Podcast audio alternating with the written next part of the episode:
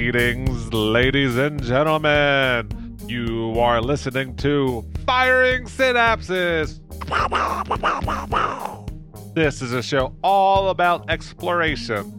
I will learn what makes you, you.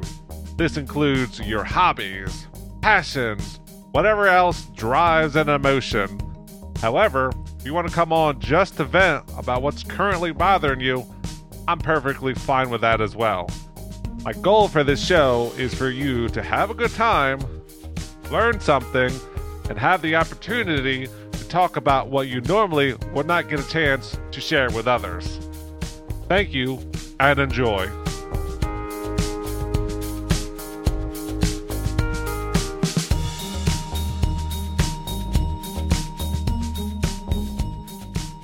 Hello, everyone, and welcome to the show. For those return listeners, I thank you very much. I appreciate all the love. For those of you who are new to this endeavor, I am your host, Matt. Joining me on today's episode, the host of Talk Ag to Me. Please, everyone, welcome Brandon to the show. Hi, Brandon. Hey, how's it going? I'm glad you can come on to the show. Um, today, we, uh, well, you sent me a long list of things that you're passionate about, which I can totally appreciate that because I don't know if it's I don't know what your birth sign is, but I'm a Scorpio, so I have a lot of passions across a lot of things. And uh, one of the things that you sent was agriculture, which mm-hmm. I really have a little knowledge to agriculture. So if you wouldn't mind, kind of give a uh, a brief overview of how you're involved with agriculture. Yeah, for sure. So first of all, thanks for having me. You know, it's it's sure a sure a pleasure to be able to come on here and talk to you about you know what I'm passionate about. Um, as you mentioned, I do have a long list of passions, but agriculture is is probably my my main one. Um, that and you know kind of the public speaking, you know, education kind of stuff we talked about before. But uh, yeah, so I uh, was born and raised in Central California, and I was raised all around dairy farms, and I was you know cultural community and I spent most of my life, you know, surrounded by farmers. That was kind of our, you know, that was our community was just all farmers. So I kind of have, have had farming in my my blood my entire life. My family hasn't owned land or, or animals or anything like that, but we've worked for farmers and we we've you know been close with with those families for uh, since you know long before I was here. Um, but yeah, so I got into high school and I got really really involved in agriculture. Uh, so I joined a, a, program called FFA, which I don't know if, if you're familiar with the program at all.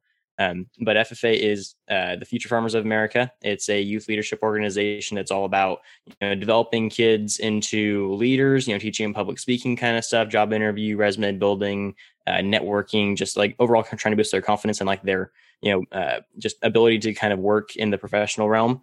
And it's all based in agriculture. So they teach kids that kind of stuff using agriculture as examples. And so that like the the when I did my public speaking training, I, I learned um, how to speak by speaking about agricultural issues. And when I did like my uh, job interview training, I applied for agriculture based jobs. When I did you know leadership training, it was all around agriculture based leadership positions. So like everything I learned, I learned through you know food production kind of you know kind of uh, education. And so that kind of inspired me to go on and create the you know my podcast, the Talk Ag to Me. Um, and in Talk Ag to Me, my entire goal is to try to bring people on that don't know anything about agriculture and to help them learn something about you know where their food comes from, the processes it goes through to get there, and everything involved in the industry. And that's more than just farming; it has to do with science and technology and policy kind of stuff.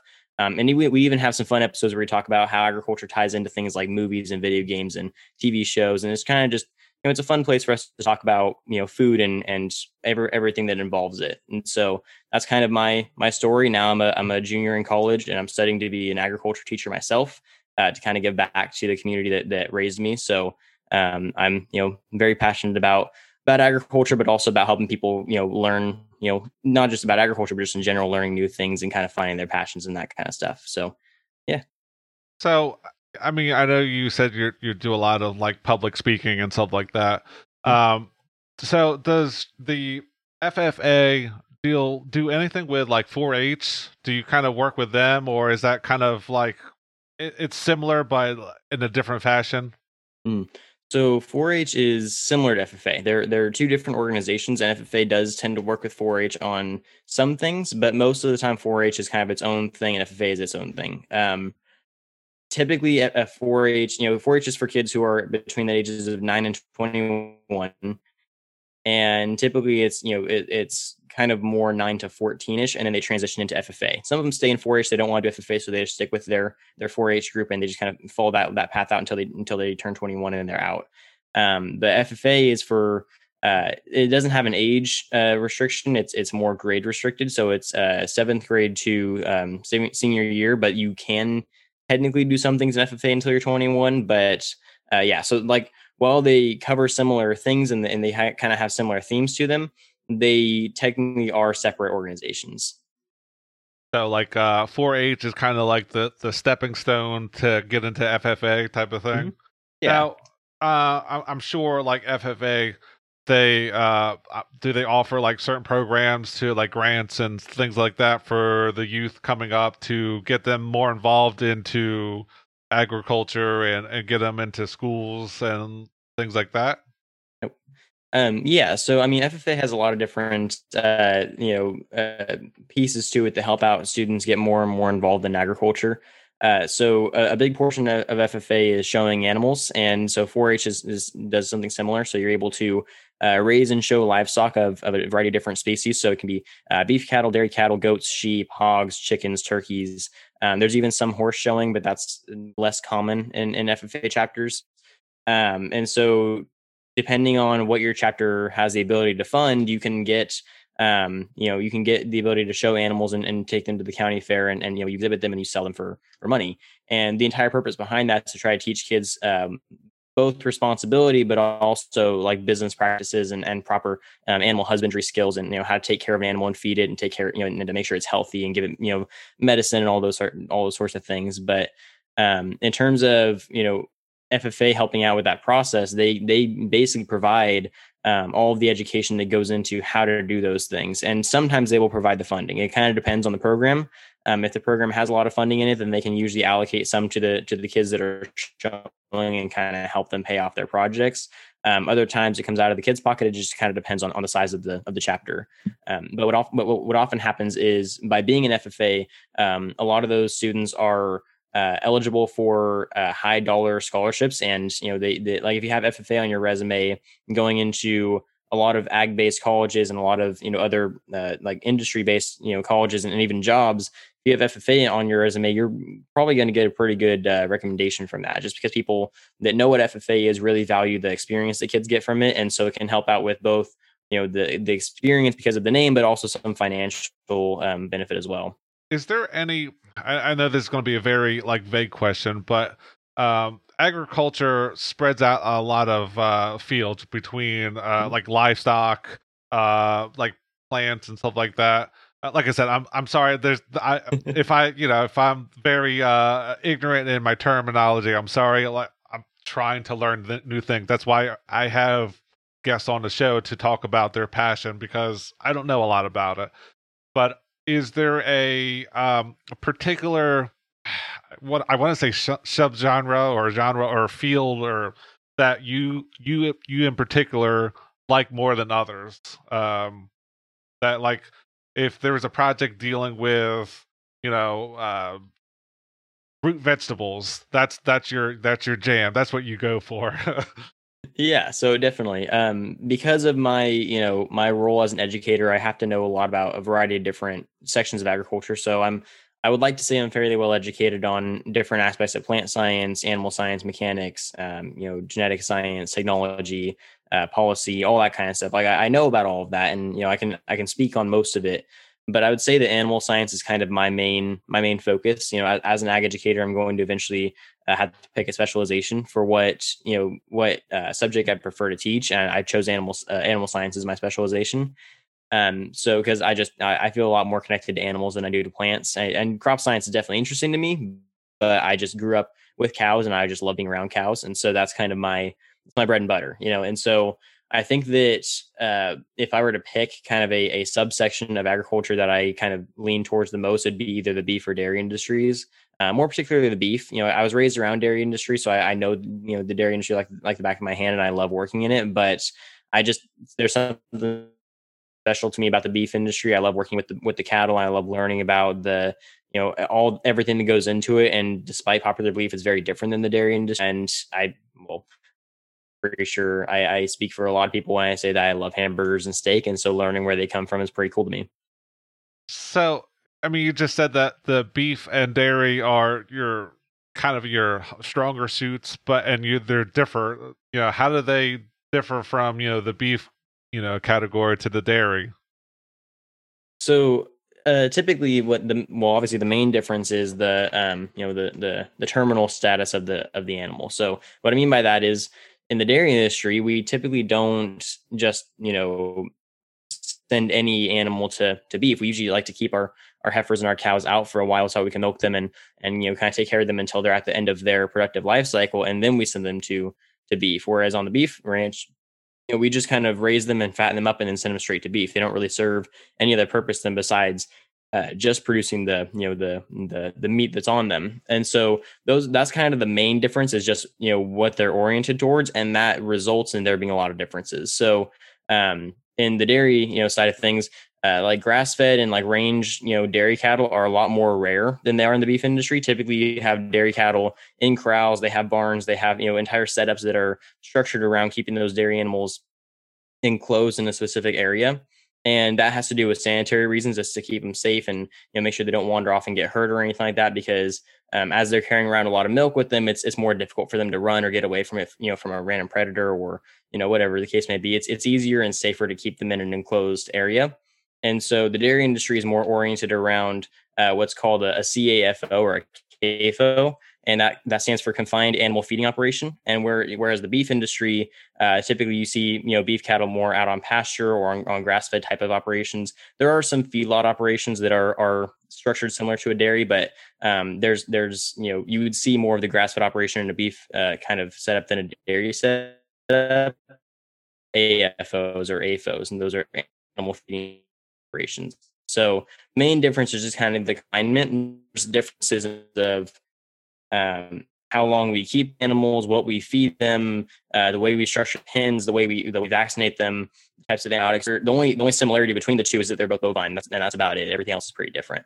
You said you uh, for like for the dairy, um, you you try to keep your heifers um, in a closed off area to so because you know they can't you know get away. Try to hold them from the uh, the predators and stuff like that, and then eventually they'll um, be sent off to slaughter. Um, is there a Hmm? time period of which like it, they're no longer good for dairy, and that's they move on to the uh, second phase, their final phase, what have you? Uh, yeah. So it, it depends on the cow and it depends on the operation. Um, typically, you know, like obviously there's a difference between different breeds. So you have Holstein cows, which are the black and white ones, and then you have Jersey cows, which are the brown ones. And there's some other you know breeds that we use too, but those are kind of the two primary breeds used in dairy. Um, the difference in those two is is also in their in, in their maturation. So a Holstein cow um, might not last as long as a Jersey cow in terms of how long it can milk out before we, had to beef it. It might last longer because Holsteins on average actually produce more milk than Jerseys do. So it kind of just depends the cow on an individual basis. You know, typically they may last four to you know four to six years is kind of what you can get out of a cow before it's no longer going to be producing milk, and then you you, send it to beef. But you have some cows that'll live to be ten. You have some cows that'll you know they'll only produce for a couple years and then they go dry. You know, kind of it's it's almost like rolling a dice. You kind of got to get, get get lucky and kind of see how long you can keep that cow going until eventually it you know outlives its purpose. And so um, obviously dairymen don't like to send cows to slaughter if they don't have to because they can keep getting milk from them. They can keep you know using them for uh, production of you know new calves that can give back into the cycle. But if a cow outlives its purpose and it's just eating food and it's not producing anything then at that point it's just wasting money. And so it needs to go on to the next step of the process. In general, obviously, uh, uh, your dairy cows are more uh, more sought after because they you know they can produce a lot longer than you know your beef because your beef is one and done where your dairy is you know over four to ten year process. Typically, yeah, um, and but again, it depends on you know there, there's a lot of factors involved there. So, um, like the dairy kind of setup is is more ideal for um, you know somebody who's oriented around a like a dairy sustainable economy. So, like you know in California, obviously, or uh, for example, uh, California is very dairy oriented. We're actually uh, we we fight for the the top you know the, the number one position in, in the United States for the top dairy producing state. So um, we fight with Wisconsin, Texas, and New York, and the and the four of us kind of like to trade spots uh, constantly. And so um, typically, if you have a, a very dairy centric environment, then that's going to benefit you know raising dairy obviously. If you have a very beef centric environment that's going to benefit raising beef. That's why beef is more common in the midwest where there's more rangeland and there's easier uh, infrastructure to be used for beef production versus in California where we have not a whole lot of, of room for rangeland because for one we don't have enough water to maintain it and for two we just don't really have that much land left in general for that kind of stuff. So the land we do have, we usually convert into dairy just because it's easier, it's more efficient, it's more cost effective. Um, but typically, in terms of the cattle themselves, uh, they're used for different things. So I mean, like uh, you know, a dairy cow um, isn't going to necessarily be more ideal than a beef cow because of its longevity, but because they're they're used uh, differently. You know, beef cattle are you know you feed them out for a year, maybe two, and then you you beef them, but they're also going to give you a lot more product than a dairy cow will. You know, a dairy cow might take ten years, and you get some some you know half decent beef that's going to go to McDonald's, whereas a beef cow you can you can take it out in two years, but it's going to go to some gourmet restaurant, make you a lot more money. So it really just varies on the operation and the location. That was kind of my next question so do the the dairy cows that get you know are past their prime? They they go to different organizations compared to the ones that are are fed for you know beef and for that uh category. Yeah, you know your fast food based meats, so like McDonald's and Wendy's and you know Carl's Jr. All all of those meat typically come from dairy cows, and that's not to say that you know that dairy cows or like the all lower quality meat is is from a dairy cow, but typically, you know, beef cattle are they're raised for their beef, so the, their their meat's going to be higher quality.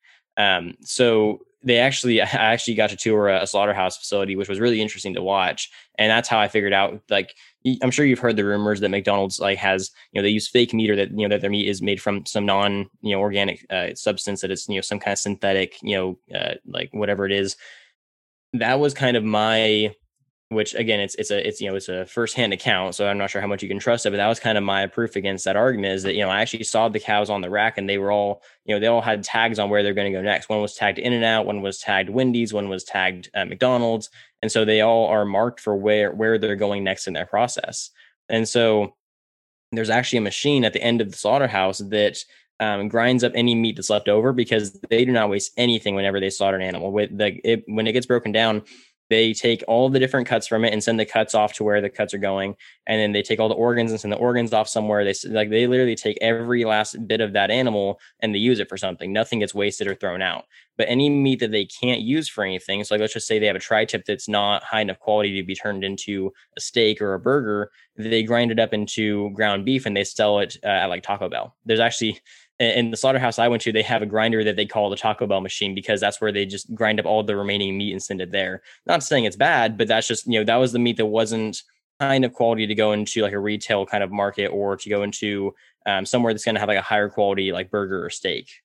Well, so what do they do with all like the bones and the teeth and things like that? I mean, is that all kind of go into that the Taco Bell machine? I mean, no. So bones, hooves, horns, teeth, all that kind of stuff that gets turned to like dog bones. Um, some of it gets turned into um, like treats for for pets. Some of it gets grinded up and used for medicine. Um, they actually take you know a lot of like the fats and and bones stuff like that and synthesize them into plastics that they use for make like computer chips and and obviously they use them to make like you know like basically um, surfaces that aren't like made from like like anything that's made from like a plastic or like some kind of polymer typically some of those plastics are going to be used from animal fats and bones and that kind of stuff. I, I don't I don't think I would have ever thought about you know a cow's going to go into you know a, a table or whatever you know that's not you know. Um but so you, you, you talk about how you, you went to a slaughterhouse and i'm sure that's not the first time you, you've seen it happen. How, like how difficult was it to see like the first time the the process you know the circle of, of life if you would? You know is that were you a young kid when that happened? Or uh i mean how does that go about? I mean so i saw i saw a, a dead cow for the first time when i was a kid and that was kind of i mean no kid likes seeing a dead animal so it was kind of rough to see but i didn't i, I didn't like freak out or you know just you know swore on never eating meat again or anything like that. Um my reaction to the first time actually seeing the process, I was I think I was a freshman in high school the first time I saw it. I, I watched a video on it first, and then my first time seeing it in person, I think I was either a junior or senior in high school.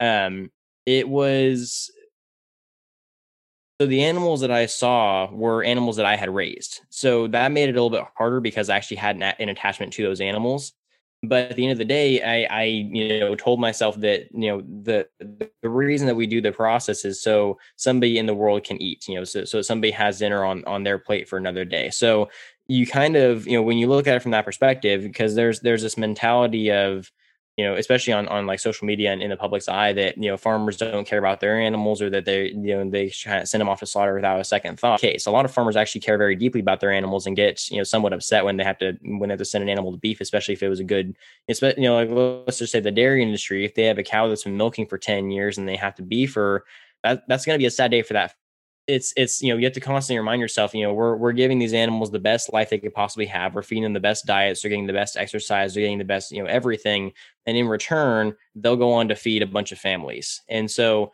that made washing the process easier but i still think the first time i saw it it was kind of like my the scientific part of my brain was excited and like the the you know the the emotional part of my brain was like oh I raised that thing. That's kind of sad. But so it's a little bit of a conflict. But at the end of the day, like, you know, if you acknowledge what the purpose of, uh, is behind it and you acknowledge like, you know, that it's it's all done very cleanly and ethically and that, you know, it's all quick and like they don't feel anything, it makes you feel a bit better afterwards. So I mean, after like a couple, like the second or sixth or whatever, you kind of get the the notion of the the good outweighs the bad if you would you know that yes you have to put this down but you're also feeding you know families upon families with this one you know you know heifer or cow or whatever you have um i know earlier you talked about the politics of agriculture um how does like how does that like uh, fit into this equation so politics is a, a very it, plays a massive role in agriculture, and and honestly, it shouldn't. You know, there's uh, there's people that say all the time that, that food shouldn't be a political issue, and I, I agree. But by the definition of politics, food is a political issue. You know, um, politics is described as um, you know finding a best way to allocate resource, and food is a resource, and so we have to find a way to allocate it and allocate the resources that go into growing it, and so that that brings politics into play. Um, a lot of the the politics that you'll see involved in agriculture tends to be with regulation, and so that has to do with, you know, ways that food is grown and and restrictions on how food is grown and how farmers are able to to do their you know do their practices. And so a lot of the regulations tend to be okay. It's it's when the problem you know the problem starts to arise when overregulation comes into play. So yeah, I, I, don't think there's any farmer that's going to argue that regulation doesn't need to happen at all. Most most farmers tend to agree with that. It, it tends to be when overregulation is shutting down small farmers that it starts to become an issue. And you know, people people will often advocate for uh, more regulation because they think that large scale farming is causing uh, damage to the environment or that it's causing damage to the economy or that's you know dangerous for the workers or whatever the case may be. And so they they argue for regulation which i think is you know it, it's fair to argue for regulation in in the name of those things as long as that's actually what's happening which whether or not that's happening is is another topic that's heavily deba- debated. And to some degree it's true and to some degree it isn't. And so kind of the argument over why or how in what ways we we use regulation is kind of you know it's it's a difficult conversation to have but it's an important one because you know people are arguing all the time that we should be focusing more on small farms instead of large farms. And that's another political issue is, you know, small farm versus large farm. And at the same time, they're, they're causing regulations that are killing the small farmer and bringing the, large farmer, you know, back to, back to full strength. And so it's kind of, you know, you're, you're defeating the purpose with, with stuff like that. And so regulation is kind of one of the hot topic issues with with politics and agriculture. In california particularly water is a big hot topic politic political issue because we've been you know in and out of droughts for for you know decades now.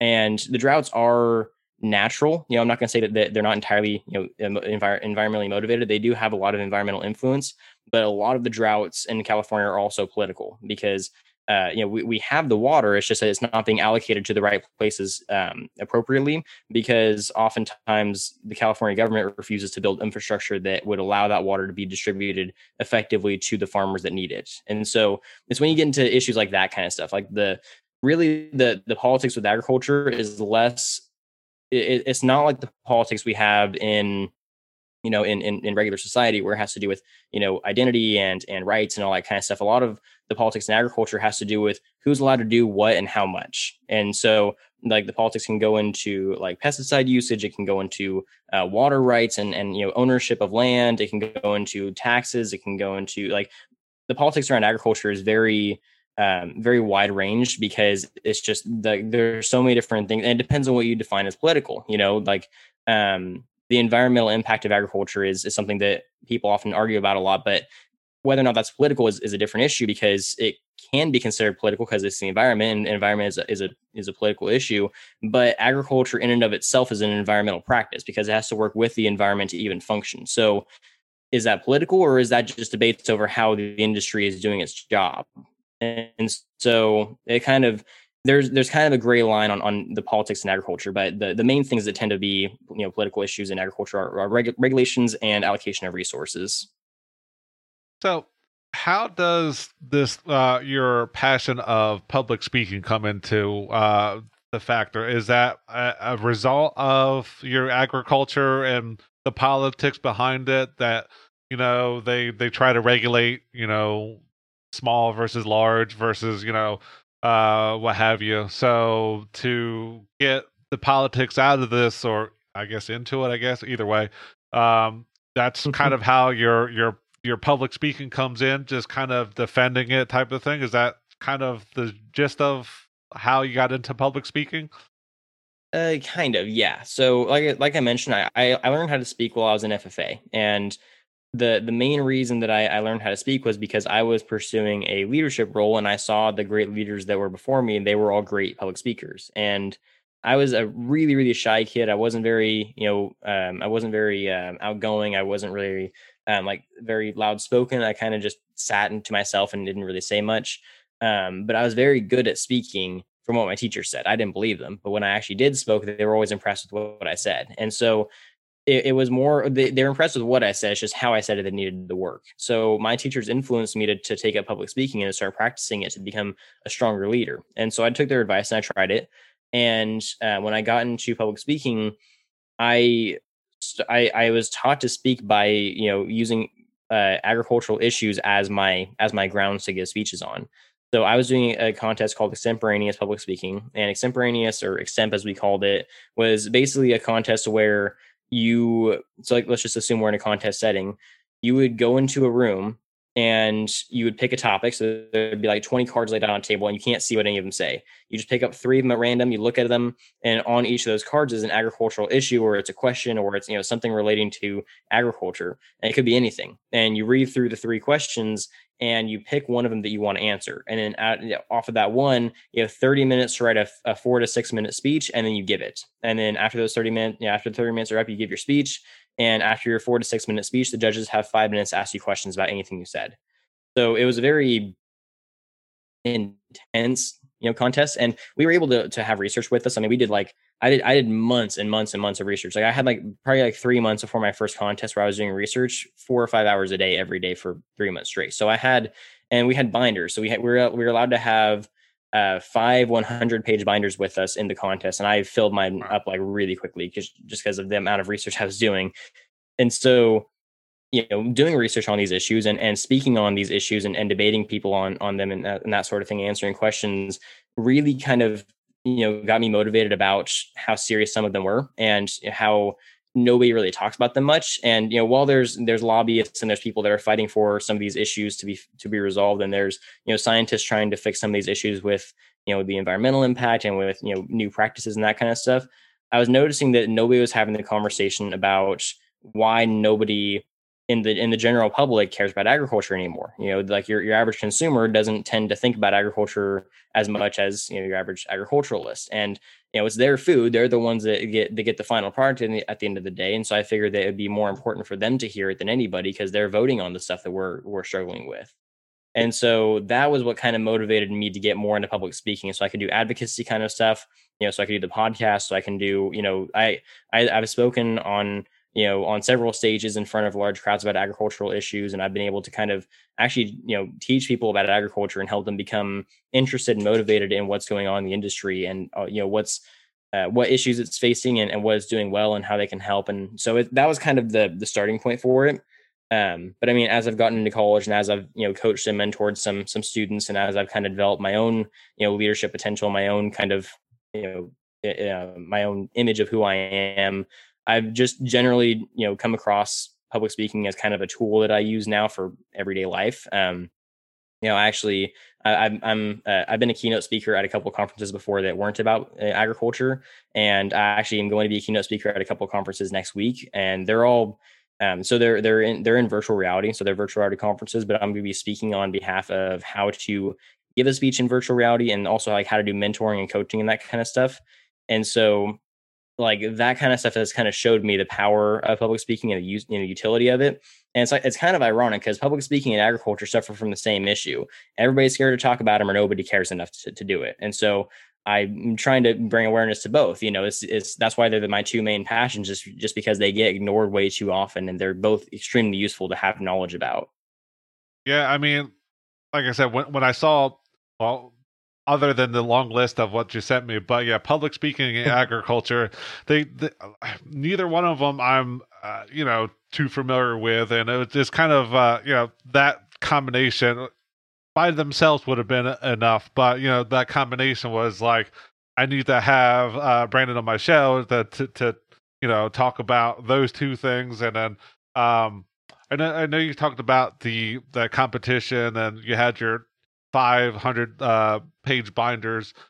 Now, when you're preparing for that, do you, they give you like uh, kind of topics of what could be discussed, or I mean, you're just kind of doing research on pretty much everything? Uh, we have a, a, general idea of what could be on there, but it's like basically how it works is so on, on so the the competition goes through different levels. So there's the chapter level or the uh, sectional level, which means there's like I don't know 10, 20 other schools on, in your section. So you have the sectional level across them. you have the regional level, which goes you know up to like so California is split into six regions. So you take one of those regions, and that's your entire you know competition level and then you go to the state level which is against the entire state of california and then you go to the national level which is the you know the entire country so on the sectional you know every year topics that were you know let's just say they were they were state topics they're going to get bumped down to regional and then the regional topics go down to sectional and the sectional co- topics are, are gone and so we were able to kind of get an idea on what to expect just by looking at topics from previous years but we had no idea what, what to expect in terms of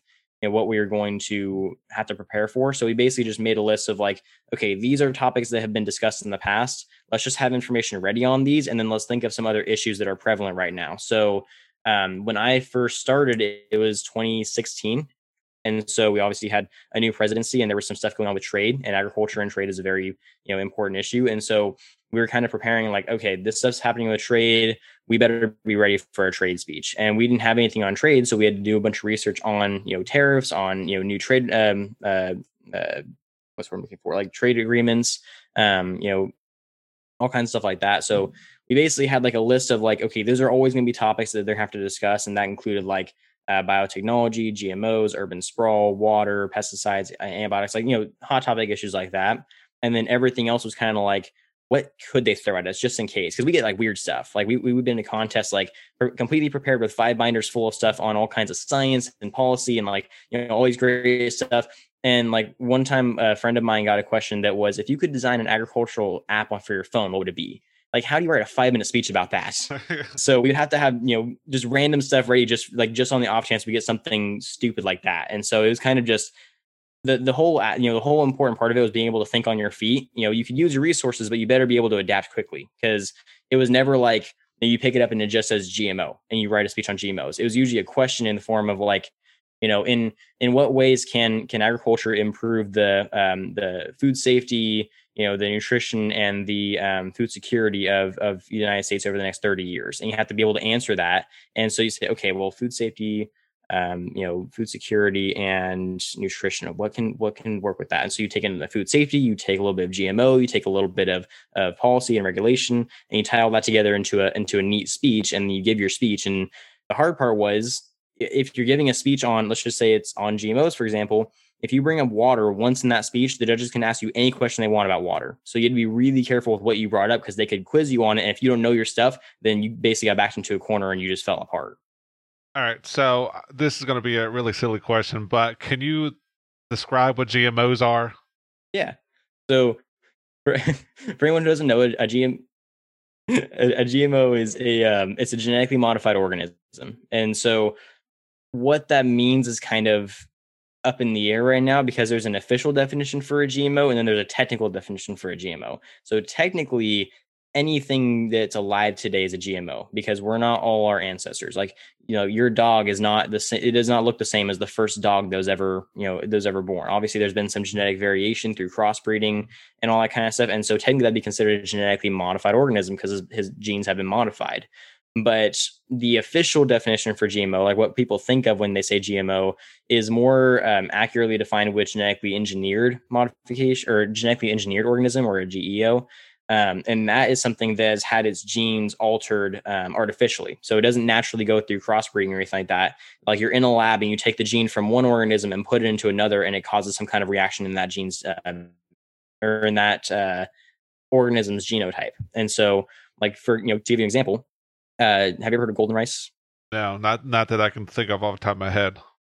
Okay, so golden rice is an example of a GMO. It's it's rice, it's your regular white rice that has been genetically modified to be um, to have an increased beta, excuse me, an increased uh, beta beta carotene count, and so that means that it'll have more active amounts of vitamin A available into it that normally wouldn't be there. And the idea behind it was it's supposed to be cheap, it's supposed to be readily available, it's supposed to be um, you know healthy, and, and you can eat a lot of it in, in small portion or in small um, like like a small amount of time um, you know, and, and they would be able to provide that to developing countries that don't have access to nutritious food that has, you know, a lot of vitamin A in it. And so that way it can benefit the the nutri- you know the nutrition and the and the general you know affordability and availability of food uh, to developing countries. And so that would be an example of a GMO that's like rice doesn't naturally have high amounts of vitamin A in it, but they can they can modify by putting a gene in there from something that does, like a carrot or a pumpkin, and then that would boost the amount of vitamin A in that in that rice. I was just gonna say when you can't decide if you want rice or a carrot, you can have golden rice, and you can have at the same time. there you go. So going back to your your your state and regional and sectional uh, mm-hmm. competition, is there um, some type of a platform of which you can see it virtually, like for lack of terms, like a Twitch or something like that, where like they broadcast um, the the state finals or the regionals things, or is that something that you physically have to go to to possibly get your trickle down questions for the next years to come? So you mean like in terms of how we prepare for the next topic, or for like you know could just anyone watch it?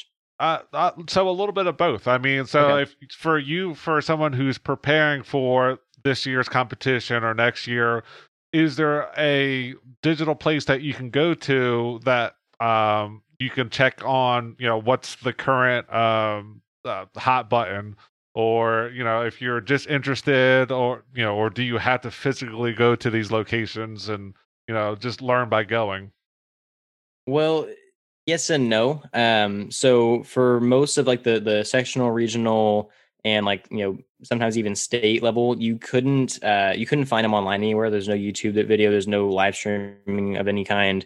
Um, they're just you know they're they're just localized um, you know competitions so you have to be in the room to be able to, watch, to watch them.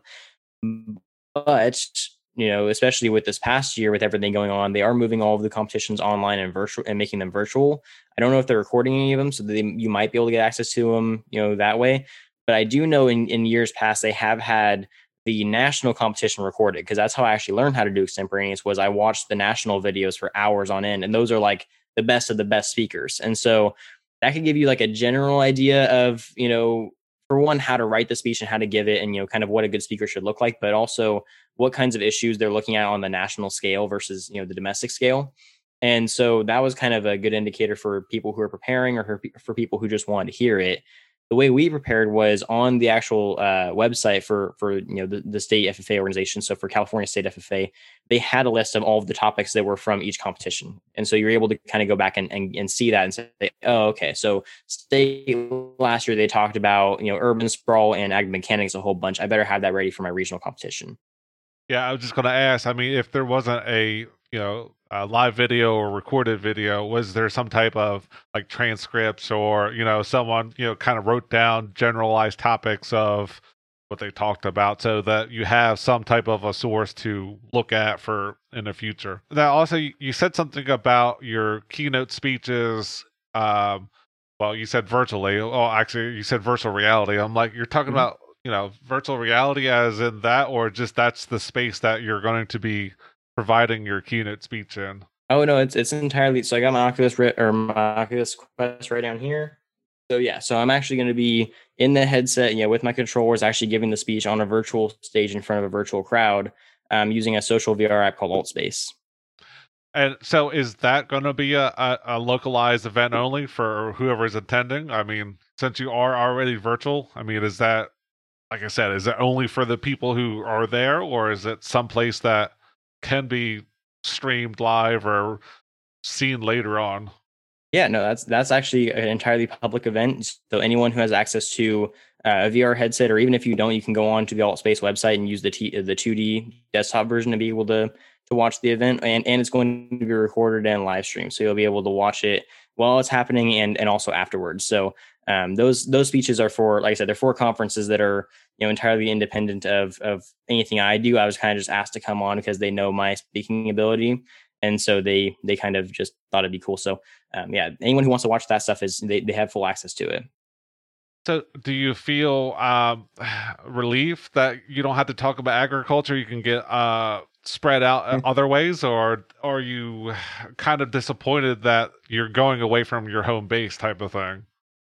You know, I, I, it, it's, it's a bit of again, it's a bit of both. I, I really enjoy talking about agriculture, but at the same time, you know, I have a podcast where I talk about it and I talk about it to people all the time. So I do get a little burnt out at times. You know, there, uh, there are definitely days where I just don't even want to think about agriculture. I just want to talk about something else, you know, even if it's something, you know, silly and, and kind of goofy, like, you know, Star Wars or video games or just anything that's not serious. And there's other times where I just want to talk about, you know, mentoring and leadership and, you know, public speaking and, and kind of just help people develop their own stuff. Like, you know, I don't know. So, for, for these species, I'm really excited that I get to kind of talk about something that's not agriculture for once, because I think that'll be kind of a nice change of pace. And it's a good challenge because, you know, I, I was trained to speak on agriculture. I was not trained to speak on anything else. And so it kind of forces me to work outside my comfort zone and learn how to speak on things that I'm typically not used to speaking on. So, since you're heavily involved in agriculture, do you have people that are close to you that kind of like are almost glad that you get a chance to like break free and talk about something else? I mean, are they like, all right,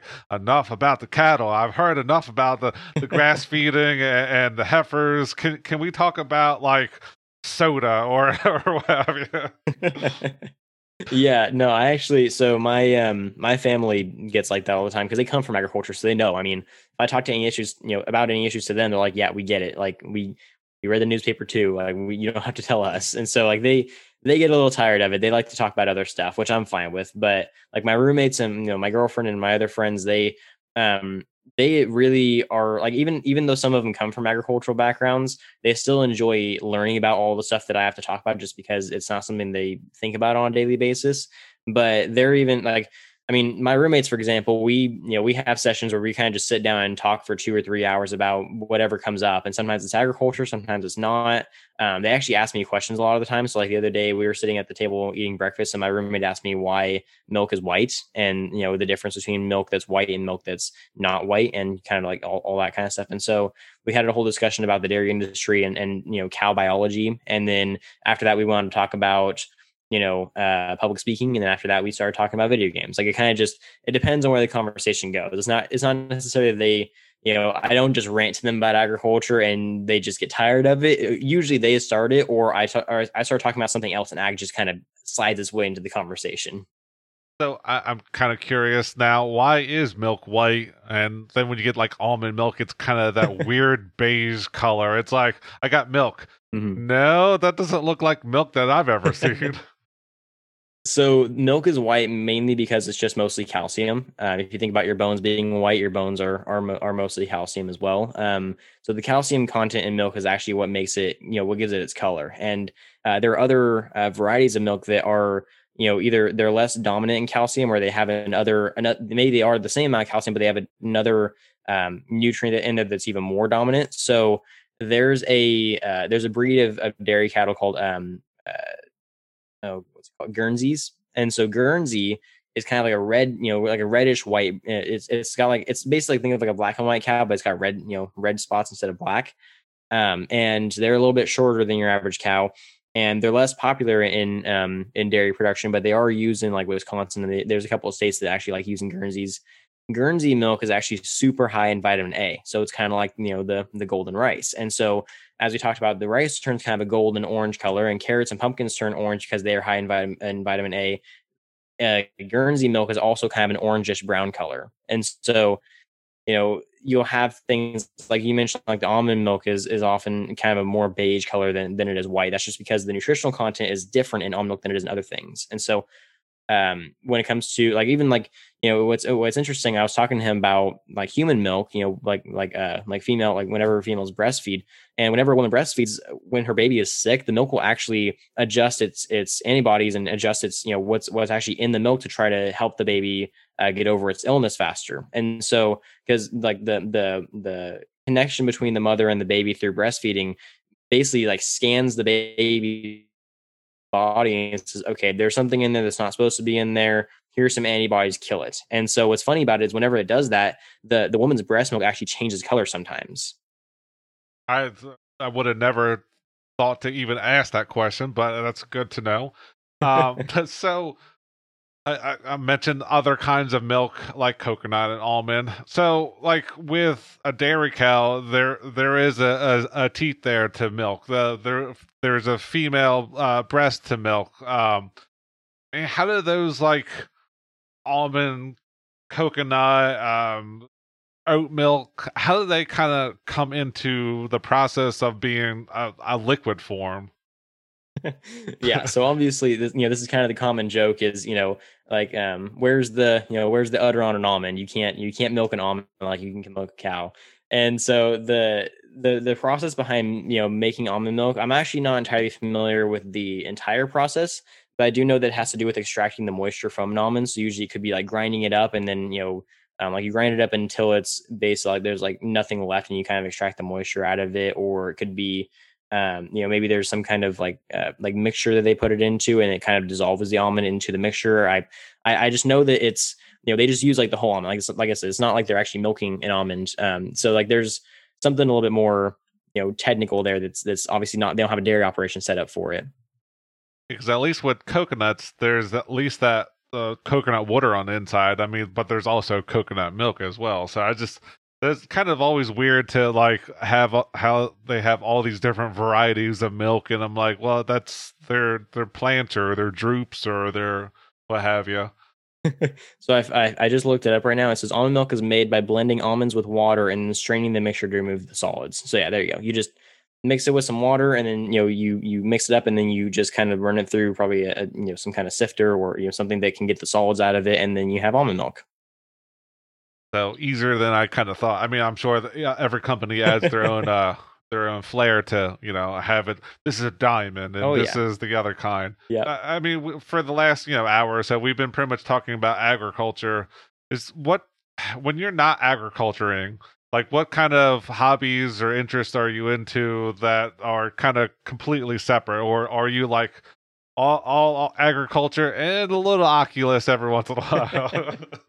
So that's that's kind of the funny thing is people assume that you know my entire life revolves around agriculture, and to a degree it does. You know that is going to be my my future career, and that's kind of what I base my my you know my knowledge set around. But I am a massive you know just nerd, so like I love you know video games and movies and you know sci-fi and kind of stuff like uh, you know I'm a big fan of like Star Wars and you know Marvel and DC and all that. So I'll spend a lot of time just kind of you know watching movies and YouTube videos on that, playing with my Oculus, playing on my Xbox, you know, just um, like what like I was talking to you about before the episode, I recently got into uh, card games. So I grew up playing like Yu-Gi-Oh, and then I was like collecting Pokemon cards. But recently, um, I learned how to play Magic the Gathering, and I, I picked Yu-Gi-Oh back up, and I learned how to play the Pokemon card game. And so I've been playing those a whole bunch.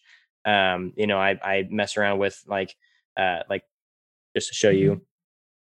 I don't know if you can see this, but I've got my my uh, Lego Boba Fett on my desk, so kind of mess around with you know with that kind of stuff. Um, you know, just kind of like to like to hang out and just have fun. Like I, I, go for walks a lot. My roommates and I will just go for walks a lot, just you know, just to get out of the house. So um, that's something I like to do. I mean, it's hard for me to say that I have like a hobby just because I I don't know what's considered a hobby and what's not. Like I I my I consider my podcast a hobby, but I'm not sure if it can still be considered a hobby because of how much time a week I invested into it. Yeah. Um, but like you know, I so the, the long and short of it, my, my I would say like my non-serious hobbies are like gaming and you know looking up like weird science stuff and like I used to be like a big science which I still am a big science nerd but I used to be like huge in like technology and like prosthetics and like you know the future and all that kind of stuff. So I used to like do tons of research on you know that kind of stuff and you know just kind of nerding out about everything's going on in the world AI and robots and you know the fun stuff so I'm hearing you like to do research on whatever you're you're into. You're you're you're diving into the research category. You want to know as much as you can about, and I, guess this shows by the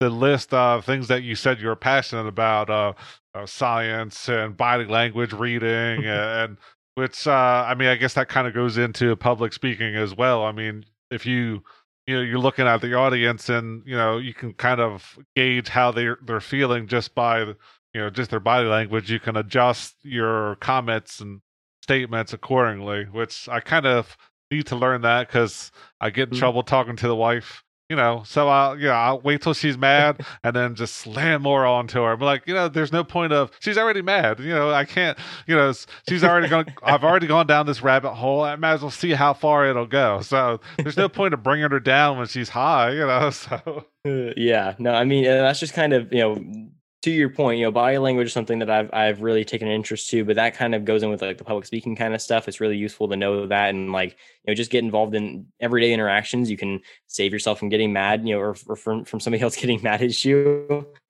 Um, or or you can make somebody mad if you really want to. You can figure out ways that will kind of you know push their buttons a little bit harder. But um, yeah, no, it's kind of you know the thing I always tell my roommates because or just pretty much anyone because I'll just like randomly spout off just random facts and just like on like stuff that has nothing to do with anything we're talking about. I'll say, hey, did you know that you know a platypus has a has a poisonous um, spur on the back of its heel? And just like you know the ran the most random stuff that has nothing to do with anything that's going on. And they're just like, dude, how do you know so much? And basically, my answer is anytime I have a question about anything, it doesn't matter how stupid the question is, I do like an hour of research on it just to make sure I really know.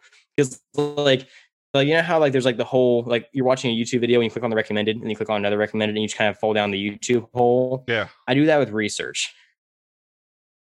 Well, I mean, don't platypus has the, don't they have their hooks on both feet? It's not like just one. It's not like you got to watch out for the left foot because that's where the yeah. uh, the actual hook is, you know. But yeah, it's it, is it a like a neurotoxin yeah. or is it just a venom or uh, it's uh, yeah, it's, it's like a neurotoxin that kind of paralyzes you temporarily. Actually, it can kill dogs.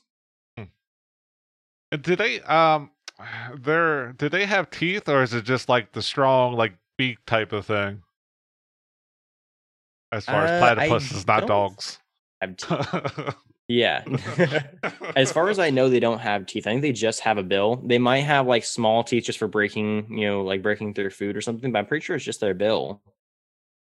Um, but they have like the weirdest, like they have weird rating uh, mating rituals. They have weird, like they're they're they're goofy animals. Yeah, uh, so it's kind of like a duck mixed with a stingray mixed with a beaver. If I'm not, you know, mistaken. in, in, in yeah, no, pretty much. And a kangaroo. Don't forget about the kangaroo. Or no, not even a kangaroo. That's an echidna. Um, because they lay eggs too, and and their eggs like because they don't they don't have any proper way of nursing, so they just like sweat out milk, and their their their offspring just like lick the milk off of them. Like it's just they are weird animals. Yeah, because they're not marsupials, right? Because they give birth to eggs. So yeah, that's totally uh, they're in, in their own league, right? I mean, I don't think they have anything else that's close to them without like mashing things together. No. Yeah, no. There's there's some weird theories about you know like how evolution worked along that line. It was like something that laid eggs, like some kind of weird reptile duck thing, and then platypus, and then echidna, and then kangaroo, and then us, or something like that. So that's a uh, that's a, one of those natural GMOs then. right, exactly. Yep. I think uh, you know I, I learned a lot about agriculture and things of that nature. So before I end this episode, uh, can you remind the people of where they can find you if they want to hear more about agriculture or listen to your podcast, what have you? Um, tell people where they can find you. Absolutely. So once again, my name is Brendan Black. I run a podcast called Talk Ag to Me, and it's Talk AG, you know, to me. Um, and despite popular belief, ag is not short for silver; it's short for agriculture. Uh, you'd be surprised how many people will actually make that mistake. But you can find Talk Ag to Me anywhere you find podcasts. I'm also on YouTube and uh, anywhere on social media. Just search up Talk Ag to Me. I'm guarantee you'll find me. And you know, my own stuff is just Brendan Black, um, and it's B R E N D A N, and then black like the color. Um, and you guys are more than welcome to reach out to me if you have any questions about anything I do, agriculture, public speaking, you know, mentorship kind of stuff. Even if you just want to talk about platypuses for a little bit, that's fine too. Um, you know, I'm always up for for fun conversations and you know, and, and uh, you know, answering questions and making new friends. And so, yeah, that's kind of uh, that's that's my stuff. Awesome. Uh, like I said, so if we have nothing else to say, I'm just going to say goodbye, everybody. You have been listening to Firing Synapses with Matt Hamidy. I want to thank everyone who listened to the show. If you enjoyed today's episode, please share it with your friends.